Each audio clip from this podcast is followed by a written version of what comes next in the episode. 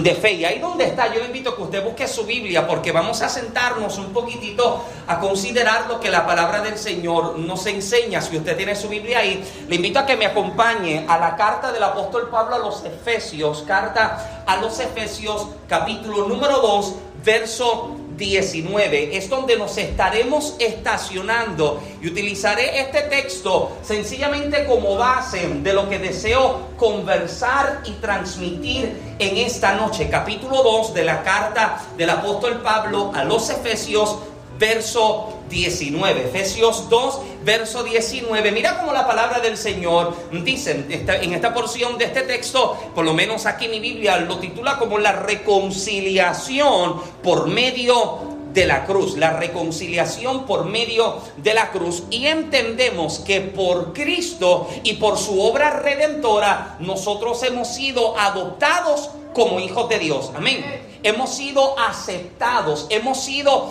reconciliados. Y mira entonces lo que este verso 19 nos declara, dice, así que ya no sois extranjeros ni advenedizos, sino conciudadanos de los santos y miembros de la familia de quién?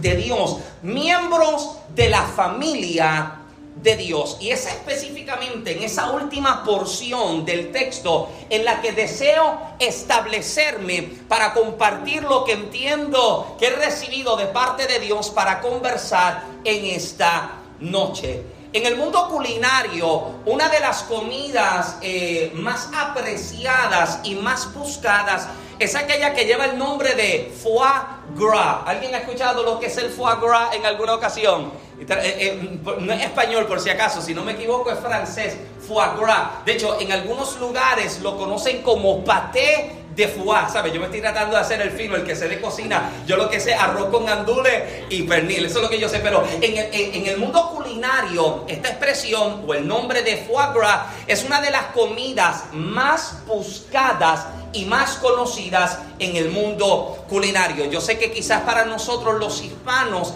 este nombre quizás no nos parezca eh, em, quizás parecido o atractivo, sin embargo, para aquellos que conocen acerca de las artes culinarias, saben que esto se trata de uno de los, se trata de uno de los mejores platillos del mundo. Me le un chilín, un chilín, eh, Se trata de uno de los mejores platillos en el mundo. Y el foie gras es precisamente hígado es el hígado de un ganso. El hígado de ganso. Yo no sé quiénes comen hígado. Bueno, hay gente, ¿verdad?, que le fascina el hígado. Genesis se sonríe porque Genesis sabe que ella es culpable. Hay gente que le fascina el hígado. Sin embargo, eh, gracias Fernando, eh, el hígado de ganso es tan apreciado y tan buscado en el mundo culinario porque dicen que todo lo que añaden al foie gras, alguna comida, permite que esa comida se eleve permite que la comida se eleve a otras dimensiones donde la gente verdaderamente puede degustar, puede, pueden disfrutar de lo que verdaderamente es algo preciado, algo que vale. Y este preciado órgano, el hígado de, ganso, es un órgano que es buscado, es buscado por los mejores chefs del mundo para ellos poder crear sus mejores platillos. Ahora, a pesar de que el foie gras puede ser uno de los platos más buscados y más elevados en las artes culinarias, la forma en que el foie gras es creado es bastante polémico, porque la forma en que logran tener o sacar el mejor hígado de un ganso es precisamente metiéndolos en un proceso de sobrealimentación. De hecho, toman a los gansos en las granjas de gansos y les meten un tubo de 30 centímetros por la boca, entra por la garganta hasta llegar al buche.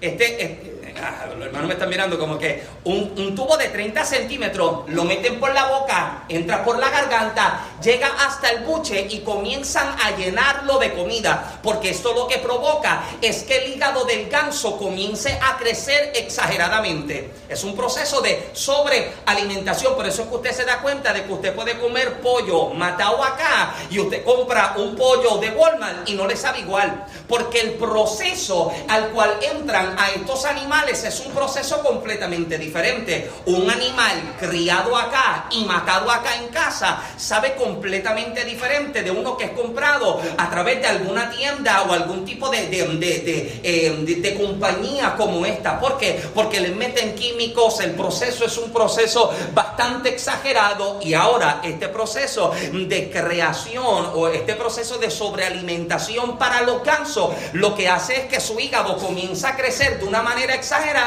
por lo cual en algunas partes del mundo el foie gras es prohibido.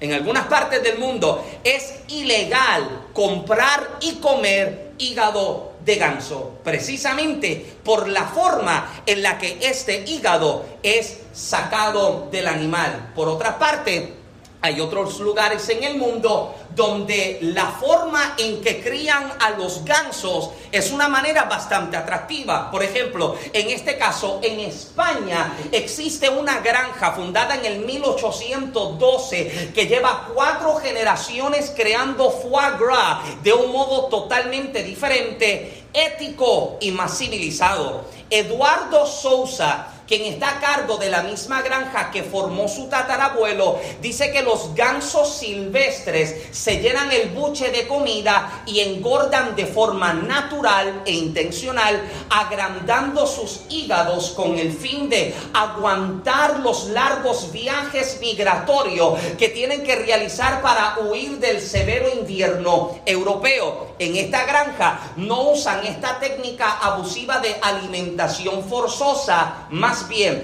han creado un ambiente dentro de la granja donde los gansos pueden comer los mejores, las mejores delicias y andar libremente. Incluso hasta el cerco que tienen construido alrededor de la granja no está electrificado hacia adentro, sino hacia afuera. O sea, tiene el propósito de protegerlos de cualquier otro depredador que trate de entrar a la granja. Ahora, un día Dan Barber, reconocido chef de Nueva York, fue a visitarlo y quedó asombrado con la calidad de vida que estos gansos tenían. Podían comer todos los higos, semillas, especias y frutas que quisieran. Estar en su granja era como estar en el paraíso de los gansos. Durante esa visita, Barber vio como una banda de gansos silvestres volaban en forma de V por encima de la granja de Eduardo Sousa. De pronto empezaron a, oírse unos sonidos como de aplausos que venían específicamente de los gansos que vivían en la granja, porque los gansos domesticados estaban llamando a los gansos silvestres. Escuche esto, los gansos domesticados estaban llamando a los gansos silvestres. Al ver esto, miró a Eduardo Sousa y le dijo, no puedo creerlo, tus gansos están invitando a esos gansos silvestres para que bajen a visitar la granja. A lo que Eduardo respondió, no, no los invitan a visitar la granja, los invitan a quedarse para siempre. No lo entiendo, le dijo Dan Barber. ¿Acaso la tendencia de un ganso migrar en un invierno de norte a sur para así escapar del invierno no es esta? ¿No es esto su naturaleza? A lo cual Sousa respondió, y esto es lo que a mí me ha fascinado, no, la razón por la que los gansos migran es porque ya no pueden encontrar condiciones ideales para ellos. Debido a la llegada del invierno, los alimentos se han agotado y deben entonces buscar campos nuevos. Mi granja les proporciona todas las condiciones necesarias para que no tengan que emprender ese viaje tan lejano. Aquí ellos tienen todo el alimento que necesitan, todo el espacio que precisan, tienen un lugar atractivo y pueden vivir en libertad. Sígueme. La iglesia no es un lugar donde la gente debe ser forzada a estar, sino un lugar donde deseen estar. La iglesia debe ser el espacio, el lugar donde usted desea poder llegar y donde nos sintamos con ansiedad para llegar para ver, para sentir y para escuchar. ¿No le ha ocurrido a usted que usted sabe que este día tiene una ocasión especial, digamos una boda, la llegada de un bebé y usted está ansioso de que llegue el momento, ansioso de que llegue la hora para verlo, para tocarlo, para abrazarlo? Nosotros en nuestra experiencia eh, de embarazo nos encontrábamos precisamente así, aunque llegaron los dolores de parto que te preparan, llegaron los dolores de parto que a, a ti se te olvida cuánto tú amas a Fernando. Pero uno, uno se siente ansioso porque quiere verle, quieres abrazarle, quieres sentirle. Te encuentras ansioso para poder llegar y poder disfrutar. La iglesia debe crear este mismo sentimiento en la feligresía. Este debe ser el sentimiento que tiene una congregación que ama a Dios. ¿Por qué? Porque cuando usted desea, y escuche la palabra que utilizo, desea estar en un lugar, usted no presenta excusas, usted presenta razones. Gracias por su amor y su entusiasmo. Refugio, te voy a necesitar la puerta hoy también. Repito, no presentamos excusas, sino que presentamos razones. Y este es el sentido que comienza a crearse en la iglesia. Cuando hablo de iglesia, no te hablo de templo, te hablo de la congregación, de los hermanos, del cuerpo de Cristo. El domingo decíamos que nosotros somos una iglesia que se congrega en un templo. Amén. Somos iglesia que nos congregamos en el templo, nos congregamos el domingo, nos reunimos el miércoles, el viernes nos preparamos para vigilia. Amén. Amén. Entonces la iglesia comienza a tener este sentido de pertenencia. Mientras me preparaba, meditaba en cómo una de las primeras expresiones que alguien me dijo antes de comenzar a entrar al ministerio pastoral fue el siguiente, en el pastorado no puedes ser amigo de nadie. Antes de entrar a pastorear, una de las primeras expresiones que alguien me hace es que en el pastorado no se puede ser amigo de nadie. Y mentalidades como estas son las que desbaratan relaciones, las que apagan sueños y las que dividen iglesias. ¿Alguien me sigue todavía? Pensamientos como estos son los que comienzan a marginar y pensamientos como estos son los que comienzan a crear grupos en la iglesia. Está el grupo de los que cantan, el grupo de los que predican, el grupo de los que cocinan, el grupo de los que limpian, el grupo de los que... Y comienzan a marginar el cuerpo de Cristo.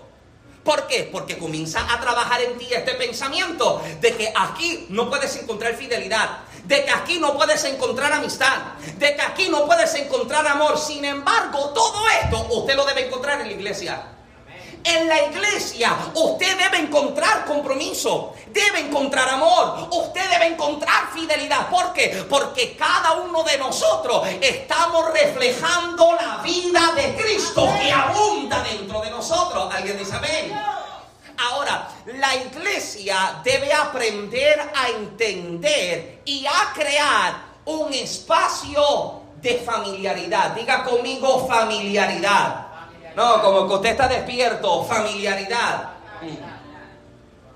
Un espacio donde todos se sientan parte de. Esto es lo que debe crearse la cultura de la iglesia. Un espacio de familiaridad.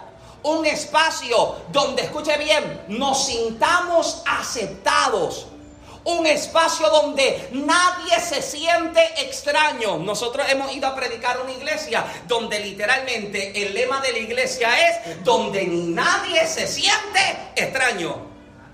Ese es el lema de la iglesia.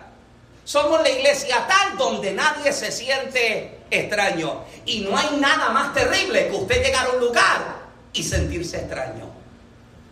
Aquí usted sabe, el domingo yo le expresaba, si no me equivoco, este domingo o el miércoles, de llegar a lugares y nadie me saluda. Yo soy invisible. ¿Quién llegó? El predicador invisible porque nadie lo vio. Nadie te saluda, nadie te da la bienvenida. No, esto no debe encontrarse en la iglesia. En la iglesia, vuelvo y repito, debe ser un espacio donde nadie se siente extraño, un espacio donde nos sentimos amados. ¿Alguien dice amén conmigo todavía? Ahora, escuche bien lo que voy a expresar. En una familia saludable, y hago énfasis en la palabra saludable, nadie se siente extraño. Al contrario, todos se sienten que pertenecen y que son extrañados cuando no están presentes. A mí me criaron de una forma bien cercana a mi familia. Porque tú me miras así. ¿Eh? Mi relación con mis hermanos es una relación de que nos podemos llamar a cualquier hora y a lo mejor llevamos una semana, dos semanas que no nos hablábamos, pero cuando nos reunimos, bueno, los que fueron a, eh, eh, yo no sé qué se encontraron en casa, ¿cuándo fue? Fin de año, ¿verdad que sí? O Navidad, algo así, ¿cuándo fue eso, Fernando? Como fin de año, ¿verdad? Eso era una gritaera que había en casa y no era una pelea, era una conversación. En Easter, sí, en abril, en abril fue. Y eso era un, el que entrara a casa decía que, hay, que llamar, a la policía porque esta gente se está matando. No, es la forma en que nosotros nos hablamos y nos tratamos. Ahora, si usted ve mi relación con mis primos, es de la misma, es de la misma o del mismo tipo de relación que tengo con mis hermanos. De hecho, si usted me escucha a mí presentarle a un primo, a una prima, siempre utilizamos la misma expresión. Génesis la conoce y yo creo que Fernando la ha escuchado. La forma en la que nosotros nos presentamos siempre es la misma. Más que primos, somos hermanos. Literalmente, esa es la forma en la que nosotros nos expresamos cuando nos tratamos el uno al otro. Porque tenemos un vínculo saludable en el que nos sentimos que somos parte el uno del otro. Escuche bien, qué extraordinario debería ser que nos sintamos igual o mejor que esto con la familia de la fe. Hmm. Qué extraordinario. Llévate esto, Fernando, que me está molestando todo lo que tengo en el bolsillo. Gracias, gracias a la gente. Qué extraordinario debe ser que nosotros como iglesia nos sintamos de esta manera tener una relación entre los hermanos de forma saludable. Escuche bien, una relación en la que nadie se siente como en competencia, nadie se siente como con envidia, nadie se siente como con ira, nadie se siente como con contienda, sino todo lo contrario, que nos apoyemos, que nos alegremos, que nos edifiquemos y que nos amemos los unos a los otros. ¿Cuánto le dan un aplauso fuerte esta noche? Crear una relación entre los hermanos saludable. Diga conmigo, saludable. Ah, como que usted está aquí, como que el aire está funcionando bien. Saludable, una relación saludable. Ahora bien, mientras me preparaba, comencé a darme cuenta de diferentes características que se pueden encontrar en una familia como saludable. Te voy a compartir ocho características de entre tantas, ocho características que se encuentran en una familia saludable. Número uno, compromiso. Esto es trabajo de todos. Tu familia, te hablando de tu familia, tu familia, tu, familia, your family. En la familia, una de las características que se encuentra en una familia saludable es el compromiso donde todos se sienten que son parte del mismo trabajo. Lo que tú haces también me afecta a mí. Lo que yo hago también te afecta a ti. En lo que usted quiere emprender, yo quiero ayudarte a emprender porque todo el trabajo es de todos. Número dos, aprecio expresado. ¿Qué es esto, Michael? Usted poder expresar agradecimiento y gratitud a la gente qué bien te ve hoy. Esa sonrisa te queda. ¿Sabes? Estos son los piropos baratos que yo le doy a usted los domingos cuando yo lo saludo. ¡Qué linda te queda esa sonrisa! ¿Sabes? Porque yo estoy tratando de crear. ¿Alguien me sigue todavía? No es barato. Qué, lindo te queda ese pelo, Grace. No un piropo barato, ese, ese es de verdad. ¿Alguien me sigue todavía? Poder expresar el aprecio de los demás. Gracias por lo que hiciste. Gracias por llegar. Gracias por el esfuerzo. Aprecio expresado. Número tres, en una, en, una familia saludable. Número tres, hay un matrimonio fuerte. Y esto habla de que de unidad. ¿Por qué? Porque si usted tiene hijos en casa, los hijos en casa están aspirando a tener un matrimonio como el tuyo cuando ellos sean grandes. Hay un matrimonio fuerte, un matrimonio unido. No que aquel está buscando una cosa y aquel está buscando lo otro. No, hay un matrimonio como unido. ¿Me sigue todavía? Número cuatro, comparten tiempo juntos. O sea, tiempo de calidad. Amén. Amén. Tiempo de calidad. Amado, es bueno llegar y compartir y verlo, pero usted tome su tiempo con su familia. Aquí escuche bien lo que yo les he dicho. Esto lo hemos expresado una y otra vez. A los que son casados, el día en que tu esposo o tu esposa te dice que se quiere quedar en casa hoy, quédate con él, quédate con ella. Ah, eso no sonó muy espiritual y usted como que me está mirando medio mal. Quédate con ellos, sí. Acompáñalo en casa. Siéntese juntos, vean una película. Hagan una cena romántica, compren velas baratas en Dollar Tree, eso no sale caro. Se compran ahí un, juguito y una cosa, ¡pam! Moving ahí para los dos, amén. Ah, yo pensé que usted se iba a emocionar con eso. Número 5, buena comunicación. Comunican sus molestias y frustraciones, pero también comunican sus deseos. Te comunico lo que me molesta, lo que me incomodó, pero también te comunico a qué estamos aspirando, qué me gustaría haber realizado, de qué manera juntos podemos hacer emprender este sueño que tenemos. Amén. Nos comunicamos. Número 6, y este es importante, fortaleza espiritual. Se apoyan en el crecimiento en la fe. A mí me preocupa que Génesis crezca en la fe, porque Génesis es mi esposa. Me preocupa que, que Kaylee crezca en la fe, porque Kaylee es mi hija. ¿Alguien me sigue todavía? Ahora, yo no tendría este sentimiento si a mí no me preocupa que Génesis crezca. Si a mí no me preocupa que Kaylee conozca al Señor como yo lo conocí. Entonces, una de las características de una familia saludable, vuelvo y repito, es fortaleza espiritual. Una de las cosas, una de las expresiones que más ha separado, ha dividido a los hermanos y a la iglesia, es que la salvación es que individual. O sea, ¿sabes lo que la gente está diciendo con esto? Me lavo las manos para no tener que ayudarte. Porque la salvación es individual. No, a usted le debe preocupar la salvación de su hermano.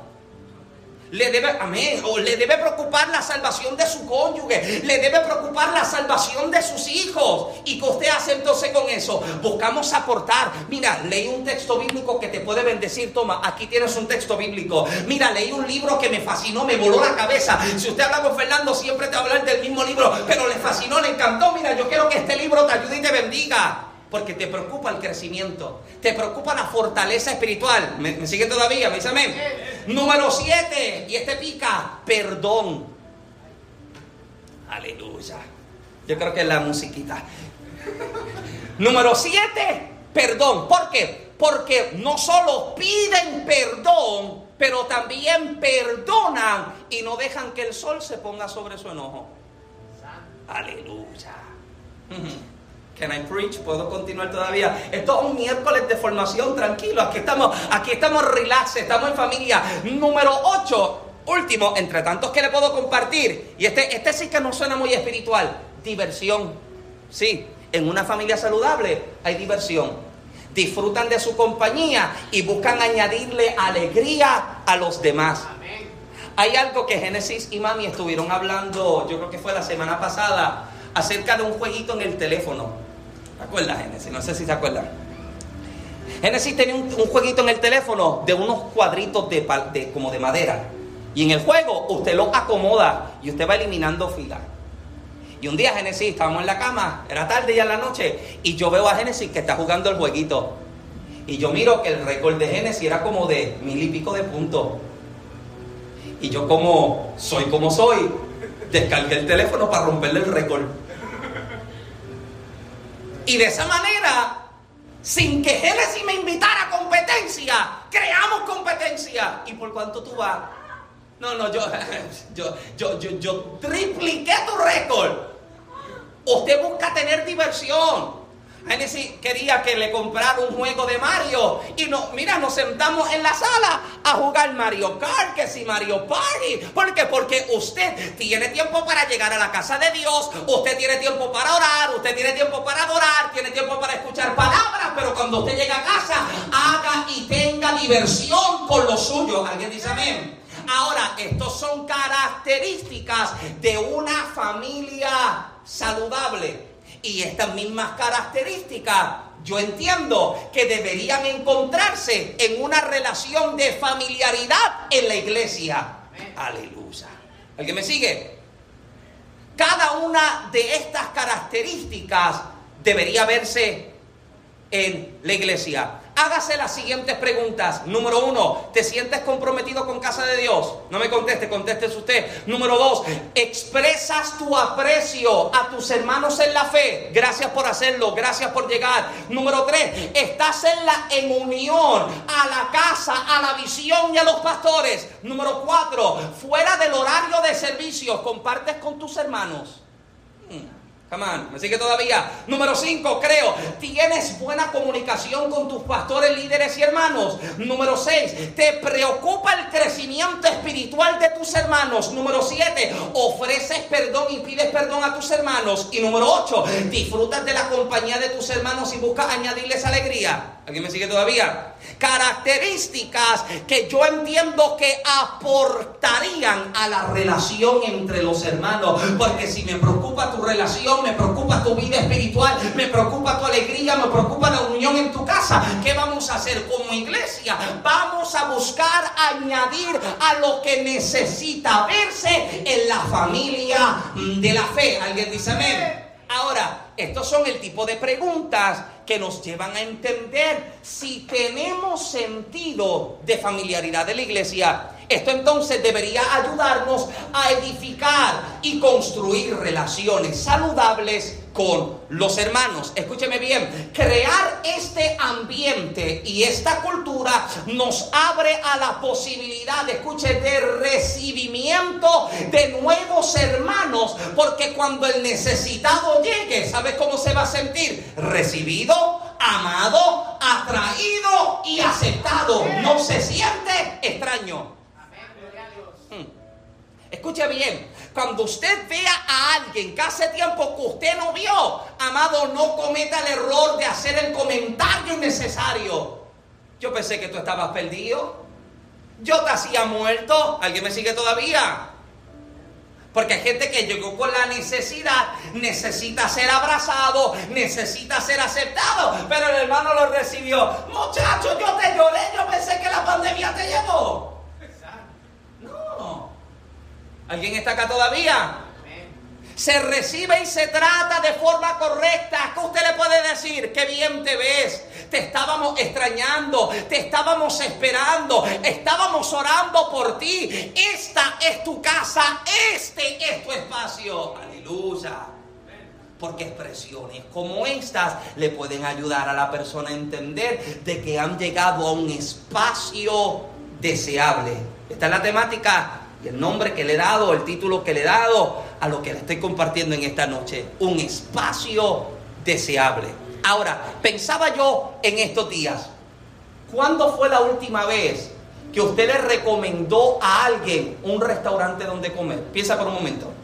¿Cuándo fue la última vez que usted salió a comer un sitio, le encantó tanta la experiencia que cuando te encontraste con Fernando, dice Fernando, yo fui a comer hace como cuatro días atrás a un sitio que la comida estaba tan buena. Un día yo estaba hablando con Sandra y Sandra me decía, ese sitio de comida mexicana, no coma ahí los domingos. Porque es la sobra de la semana. ¿Y saben lo que Michael no ha hecho? Ir a comer el sitio de comida mexicana. Porque usted, usted no quiere que la persona tenga la mala experiencia que usted tuvo. Y si usted tuvo una buena experiencia, usted quiere que la persona la tenga. Te tienes que comer tal platillo, porque cuando yo lo comí, hasta los pelos de detrás del cuello se me pararon. Aleluya. ¿Alguien está acá todavía? ¿Cuándo fue la última vez? De hecho, yo hablaba con mami hoy y yo le decía, este sitio se me salió lo de Sandra, aquí no coma, la comida es sosa. Se me salió lo de Sandra, este sitio, mira, está bonito, no comas ahí, la comida no sirve. Una vez fuimos Genes y yo, ahorita le cuento cuando usted me pregunte cuándo, qué sitio fue.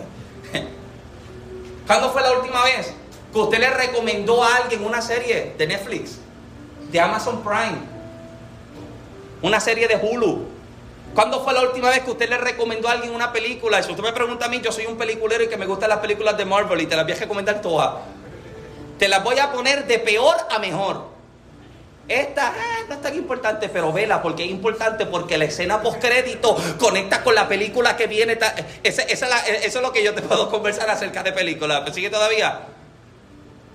Entonces, si pienso en esto, de cuándo fue la última vez que pude preguntar o que pude recomendar, ahora debería hacer la siguiente pregunta. ¿Cuándo fue la última vez que invitaste a alguien a la casa de Dios? ¿Me sigue alguien todavía? Mm, gracias. ¿Cuándo fue la última vez que le presentaste a algún amigo, algún familiar o algún vecino la oportunidad de llegar a la casa de Dios donde usted sabe que Dios puede restaurar su vida, donde se levanta el caído, donde se sana el enfermo, donde se liberta el cautivo? Y esto me llevaba a meditar, amado, en cuáles pueden ser las razones por las que no lo hacemos. ¿Cuáles pueden ser las razones por las que nosotros nos podemos limitar en la invitación a los demás? ¿Qué nos puede limitar? ¿Qué nos puede detener a no hacerlo? No estar convencido del lugar en el que estamos. Número dos, no sentirnos que pertenecemos. Número tres, no sentirnos como familia. O número cuatro, y esta es la que más me preocupa, tienes miedo a que los lastimen como a ti te lastimaron. En Puerto Rico, en la iglesia, la última iglesia que yo estuve por años, cuando llegó el pastor nuevo, eh, llegó el pastor nuevo y yo llegué luego de que, de que, el pastor nuevo llegara como, como a los dos meses más o menos. Y él fue mi pastor por un espacio como de siete a ocho años. Y yo recuerdo que yo pasaba por ese templo prácticamente toda la semana. Toda la semana yo pasaba por el frente del templo y yo recuerdo, escuche bien, yo recuerdo tener conversación con personas que me decían, tal iglesia, no vaya ahí. Esa es la iglesia de los chismosos, me decían. ¿Alguien está acá? Esa iglesia, no, no vaya ahí porque esa es la iglesia de los chismosos. Si usted le preguntaba al barrio por la iglesia, no te decían, esa es la iglesia donde Dios se mueve. No te decían, esa es la iglesia donde la gente es restaurada. No, esa es la iglesia de los chismosos. Y eso es preocupante. Eso sí que es preocupante, amado. Porque entonces, ¿de qué manera nosotros estamos mostrando la imagen de la iglesia que somos nosotros? ¿Qué será lo que nosotros estamos reflejando en la vida de aquellos que no conocen al Señor? Cuando hablábamos acerca del diezmo y las ofrendas unas semanas atrás, ¿qué decíamos que piensa la gente del mundo? Que el diezmo y la ofrenda se la lleva quién? El pastor. La gente decía, los pastores andan en un carro caro. Por favor, mire la mía. Los pastores andan en vacaciones. Los pastores ¿Alguien me sigue todavía? Porque es el concepto erróneo que tiene la gente que no son parte de la iglesia. Entonces, mucha gente que están afuera, que no conocen la iglesia, personalmente de haber llegado, la conocen por referencia de otros por lo que ven en otros, por lo que otros reflejan. ¿Por qué? Porque que la gente dice, no, yo no voy a la iglesia porque la iglesia hay esto y esto y esto y esto. Bueno, lo mismo que tú puedes encontrar en la iglesia, lo mismo que te puedes encontrar en el trabajo, en el hospital, en el Walmart, en la tienda. El mismo problema que te encuentras aquí lo puedes encontrar en cualquier lado. Solo que aquí es diferente. Aquí usted encuentra el Cristo que puede cambiar ese problema. Amén. Gracias por su amor y su entusiasmo. Aquí usted encuentra el Cristo que rompe las cadenas, que liberta a los cautivos, que levanta, que restaura la vida de la gente. Ahora, muchísimas veces he escuchado la expresión, y esto es una de las cosas que más me preocupa, escuchar a la gente que comienza a decir, es que, es que, es que eh, eh, eh, el problema de la iglesia es este y es este. La iglesia está mal porque tiene tal problema. La iglesia está mal por X y Y situación. El problema de la iglesia es tal y es tal. Y esto, y esto me lleva a meditar, amado, porque muchísimas veces nosotros llegamos a la casa de Dios o llegamos a reunirnos a algún lugar o posiblemente no invitamos a la gente o nos limitamos en esta, en esta invitación debido a experiencias que hemos tenido. Escuche bien, lo que permite que mucha gente sea recordada en la historia son expresiones que hicieron. Usted escucha el nombre de Martin Luther King y usted, y usted automáticamente piensa en que I have a dream, yo tengo un sueño. Usted, usted recuerda al hombre, a lo mejor usted no sabe los detalles de la vida de ese hombre, pero usted recuerda, how you say speech? ¿Cómo se dice speech en español? Usted recuerda su discurso, I have a dream. Una de las expresiones por las cuales el presidente John F. Kennedy es recordado es por aquella que dice, ask not what your country can do for you, but what you can do for your country. Se lo repito en español.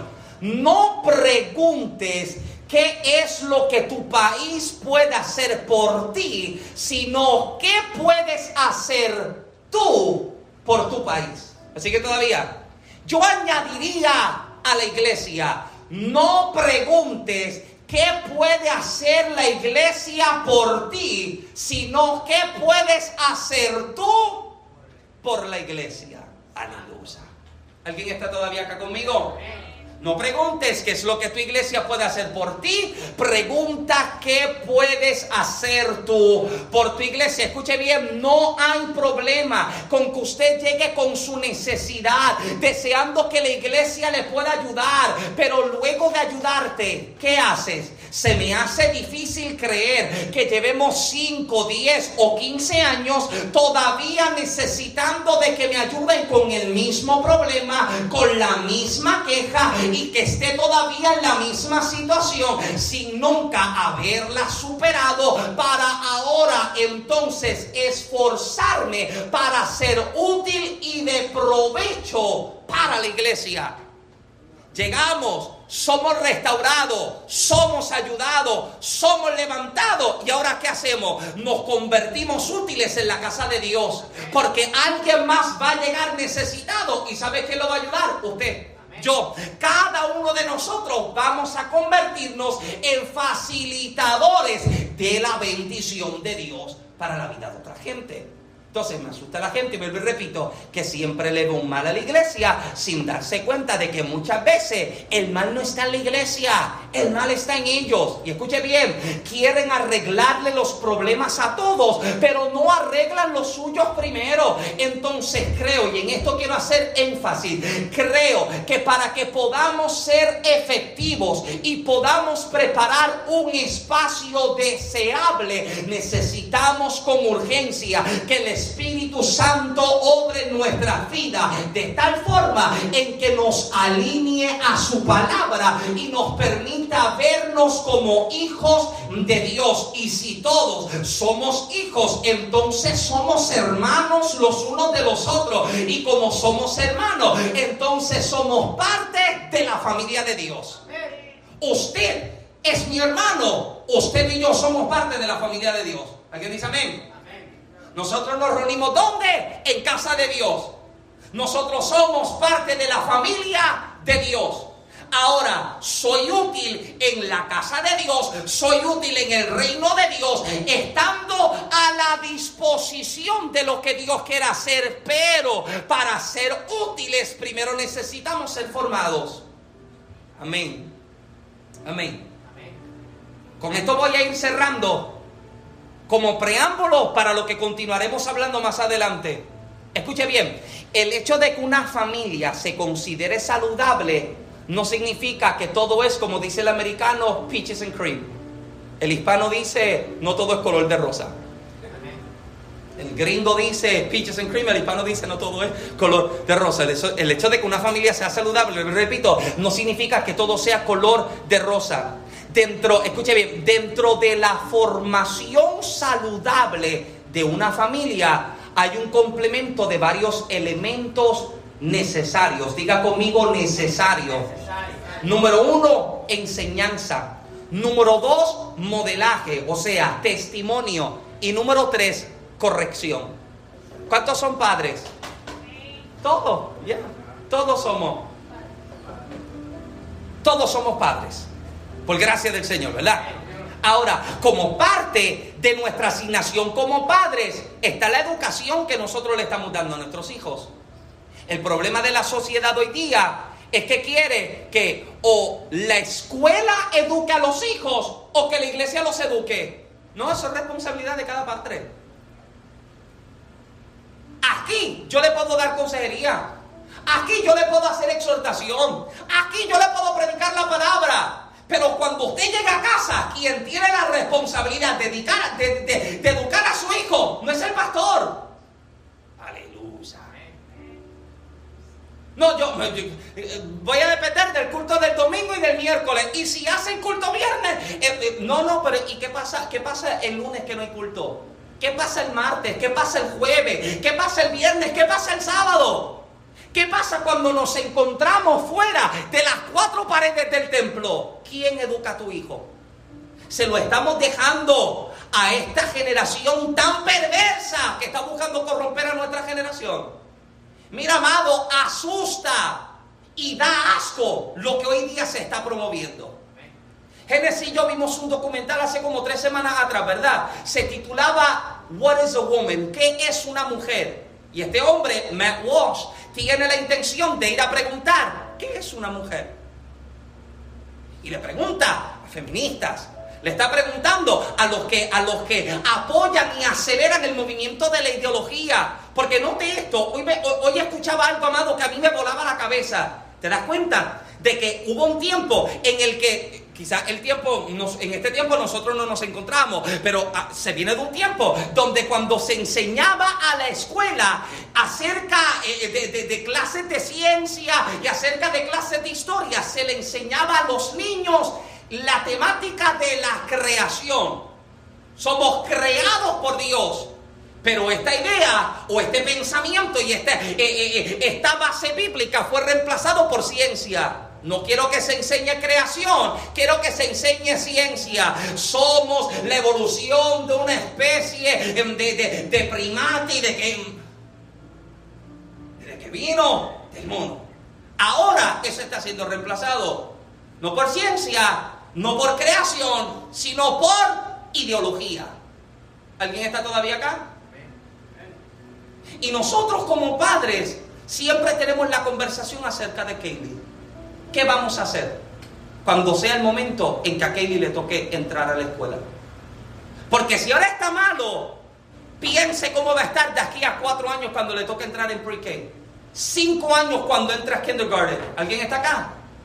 Si ahora esto está grave, cuán terrible debe estar de aquí a 4 o 5 años. Y nosotros siempre tenemos la conversación, ¿qué vamos a hacer con la educación de Kaylee? ¿La vamos a meter en un colegio? ¿La vamos a meter en un sistema público escolar? Que no hay problema con él, yo vengo del sistema público escolar también. ¿O le vamos a dar homeschooling? Y vamos a tratar de protegerle y vamos a tratar de enseñarle la palabra. Sí, yo sé que va a haber de diferentes maneras. Nosotros estos días, mira, amado, no, Kelly le, fascina la música y nosotros le ponemos en YouTube musiquita de, muñequitos, eh, los que conocen a los pequeños héroes. Y salen los pequeños héroes, amado, yo sueño con los pequeños héroes. Oh, oh, el guerrero David es lo único que escucho. Ay, despertó Kelly, Dios mío. Escuchó ese y despertó, mira para allá. Pero usted sabe que YouTube tiene su anuncio. De momento se para la programación y sale un anuncio. Y sale música. Y como a Kelly le gusta la música, ¿qué sabe Kelly lo que está sonando? Hay un tipo cantando que si rap y qué sé yo qué. Y Kelly está ahí. Y levanta las manos. Kelly, eso no se aplaude. Eso no es cristiano. ¿Alguien está acá? Y nos hemos encontrado, hablaba con Genesis estos días de que le había puesto unos muñequitos de musiquita y de momento salieron una ranita bailando sensualmente, son unos muñequitos bailando sensualmente, no sé qué era lo que están cantando, pero salieron las muñequitas bailando sensualmente. Si no tenemos cuidado y no tenemos atención, no, no, ¿qué hace el nene? No, está metido en YouTube, sí, pero ¿qué está viendo en YouTube? Está navegando el internet, sí, pero ¿qué está viendo en el internet? ¿Alguien me, está, ¿alguien me sigue todavía? Esto no es responsabilidad del pastor hacerlo con tu casa, esto es responsabilidad suya en su casa. Porque yo le puedo ayudar cuando usted me, dé la llamada y usted me escriba el texto. Pastor, necesito ayuda en tal cosa, necesito oración con tal cosa. Ok, lloré, yo ayuné, clamamos por ti. Pero ¿y, usted qué hace? ¿Alguien está acá? Entonces, nosotros debemos entender que como parte de la formación de una familia saludable, una iglesia saludable necesita enseñanza. Necesita enseñanza. Por eso es que cuando hablamos de estudio bíblico, y voy a reunirme con los hermanos porque el domingo voy a anunciar algo, me voy a reunir con la Junta de estos días, voy a anunciar algo este domingo. Cuando hablamos acerca de la educación y del estudio bíblico, ¿por qué usted cree que nosotros enfatizamos e invitamos tanto a que se llegue al estudio? Porque el estudio bíblico tiene la intención de limpiarle el oído. El estudio bíblico tiene la intención de ayudarle a entender lo que la palabra de Dios está enseñando y darte las herramientas necesarias para que usted pueda vencer. ¿Alguien me sigue todavía? Esa es la importancia del estudio. Yo me convertí, mi abuelo era mi pastor y mi abuelo siempre me enseñaba que la escuela bíblica era la espina dorsal del creyente. Ay, estudio, ay, es que están ahí dándole y, lata en el mismo texto. Sí, es que, es que el texto me quiere decir algo. Es que Dios me quiere empoderar, Dios me quiere equipar. Número dos, testimonio, amado. La forma en que nosotros nos manejamos habla demasiado. Ya con esto voy cerrando. En esta Tres días atrás yo creo que fue. Eh, sí, si no me equivoco. Entré a. Me llegó una notificación, mi familia, por parte de madre, todos mis tíos, todos mis primos, estamos en un chat de, de Messenger de toda la familia. Y me llegó una notificación de que me habían mencionado en la conversación. Me estuvo extraño, era tarde en la noche. Y cuando miro, es una de las hermanas de mami, Ruthie. Estaba diciendo que en estos días había salido con su esposo, mi tío David, a comer a un restaurante. Y cuando están comiendo en el restaurante, escucha que los que están sentados detrás de ella estaban mencionando mi nombre y el nombre de mi primo José Luis. Ella está en un restaurante, no sé dónde, está comiendo, pero en medio de que están comiendo, escuchan que me están mencionando y que están mencionando a mi primo.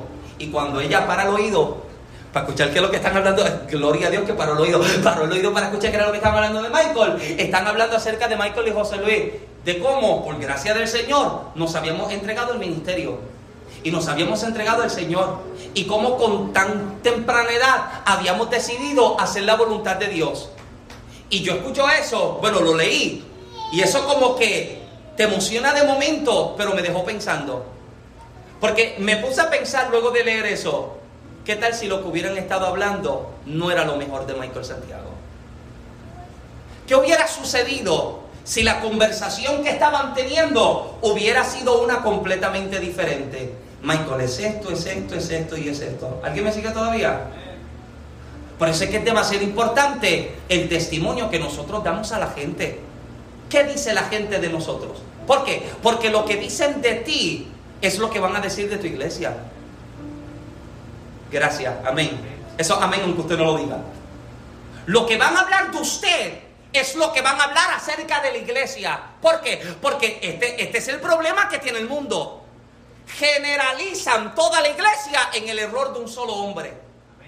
Es que todos los pastores son iguales. No, no todos somos iguales. Es que todos los hermanos son iguales. No, no todos somos iguales. Entonces, ¿qué es lo que nosotros vamos a mostrar a la gente? ¿Cuál es el testimonio de fe y de vida que nosotros vamos a mostrar a la gente? Y por último, para terminar, en una formación de una familia saludable hay corrección. Nosotros estamos aprendiendo ahora a decirle a Kaylee que no. Y yo le dije que no los otros días, porque están tojas en la sala está el cable que sale del televisor y arriba hay una bombillita de estas, un nightlight, una lucecita de estas para la oscuridad. Y Kaylee se para y agarró el cosito de la luz y se lo metió en la boca. Kaylee, no. Tranquila. Y me miró así como que no puedo creer que tú me gritaste. Hizo... Ah, ah, más que eso gritó empezó a gritar y empezó a llorar. Yo no, con mami le pasó lo mismo. Y a uno le pesa, a uno le pesa. Pero ¿por qué un padre dice que no? Porque el padre quiere proteger. ¿Por qué un padre corrige? Que la Biblia habla acerca de la corrección de los padres a los hijos. Y habla acerca del peligro de no corregirlos a tiempo. Qué peligroso, amado, es que tengamos gente que hoy están haciendo cosas a lo loco. ¿Por qué? Porque ayer nadie les dijo que no.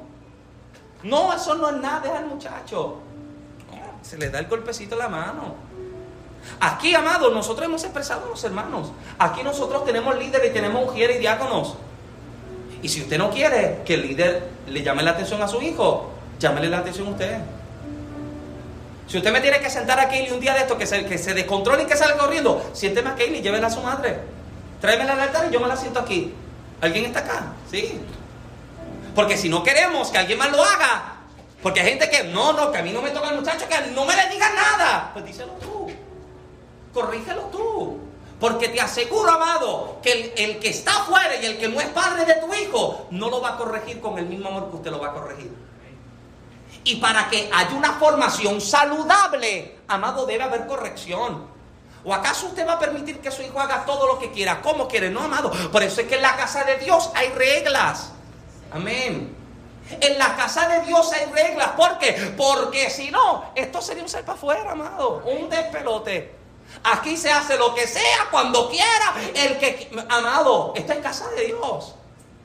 Entonces, cuando nosotros aprendemos a darle importancia a esto, nosotros podemos entender, amado, de que nosotros estamos ayudando a darle formación a una familia saludable y una familia saludable es una que puede presentar un espacio deseable, una iglesia saludable. Prepara el espacio donde usted dice, estoy loco de que llegue el miércoles porque en el miércoles sé que algo Dios va a hacer. Pasó el miércoles y usted está loco de que llegue el domingo, porque el domingo Dios me va a hablar. Estoy loco por escuchar el de la alabanza, el hermano que me recibe en la puerta, porque porque es un espacio deseable.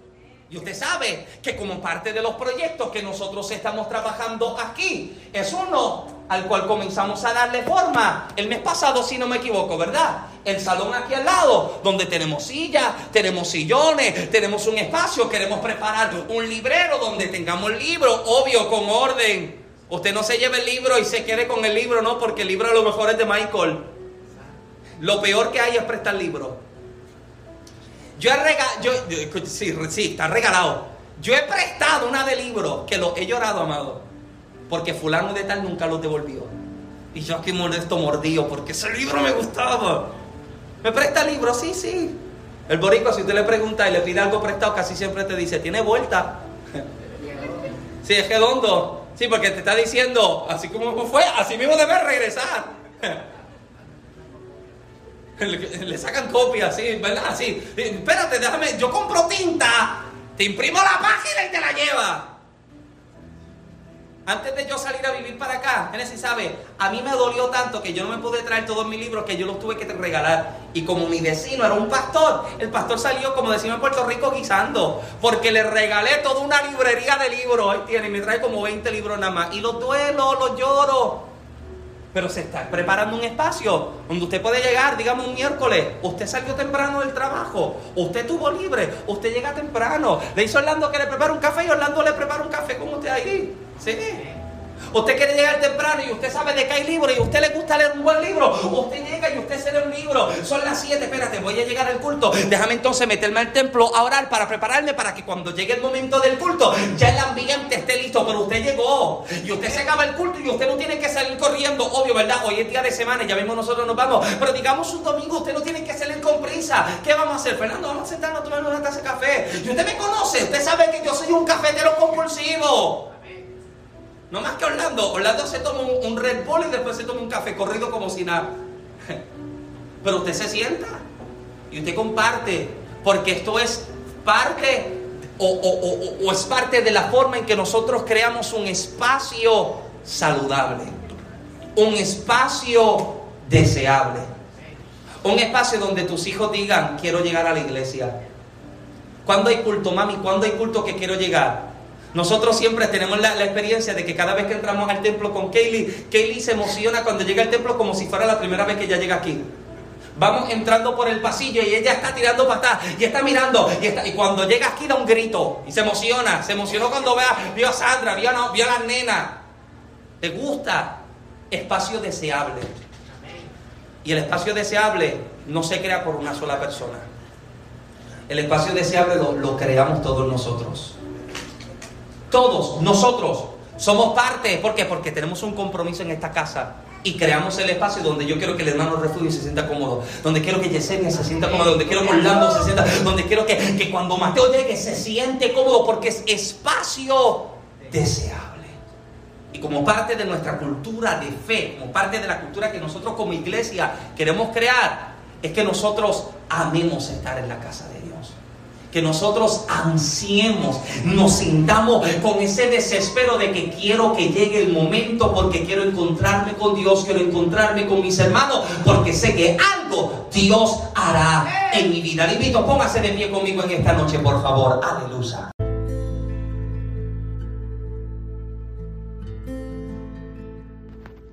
La gracia de Cristo no solamente es revelada en los escritos del Nuevo Testamento, sino también a lo largo del pasaje bíblico del Antiguo Testamento. En el Antiguo Testamento, dentro de las diferentes historias, podemos encontrar una manifestación extraordinaria de gracia la gracia muchísimas veces la vemos solamente como un regalo o don inmerecido. Sin embargo, la gracia trasciende y profundiza mucho más que eso. Es en esta nueva serie, Gracia y Carácter, donde estaremos mostrando a través de las escrituras cómo esa gracia extraordinaria del Señor se mostró en la vida de diferentes individuos y que al revelarse sobre ellos también manifestó un carácter extraordinario. Hemos discutido cómo hay 60 rasgos del carácter de Cristo en el pasaje bíblico y queremos explorarlos y entender cómo en la vida del creyente cada uno de estos rasgos debería ser manifiesto. Acompáñanos en esta nueva serie titulada Gracia y Carácter. Muchas bendiciones, le habla el pastor Michael Santiago y le damos la bienvenida a este nuevo segmento y a esta nueva serie de mensajes en el podcast. Estamos contentos y convencidos de que algo extraordinario Dios está por hacer en su vida. Antes de escuchar el mensaje, yo le invito a que pueda compartir este podcast y este episodio con la vida de alguien más para que de igual forma pueda ser bendecido. Este podcast lo puedes escuchar en todas las plataformas digitales digitales y también puedes encontrarnos en las redes sociales como Michael Santiago donde también serás bendecido. Ahora bien, escuchemos la nueva serie de mensajes titulada Gracia y Carácter.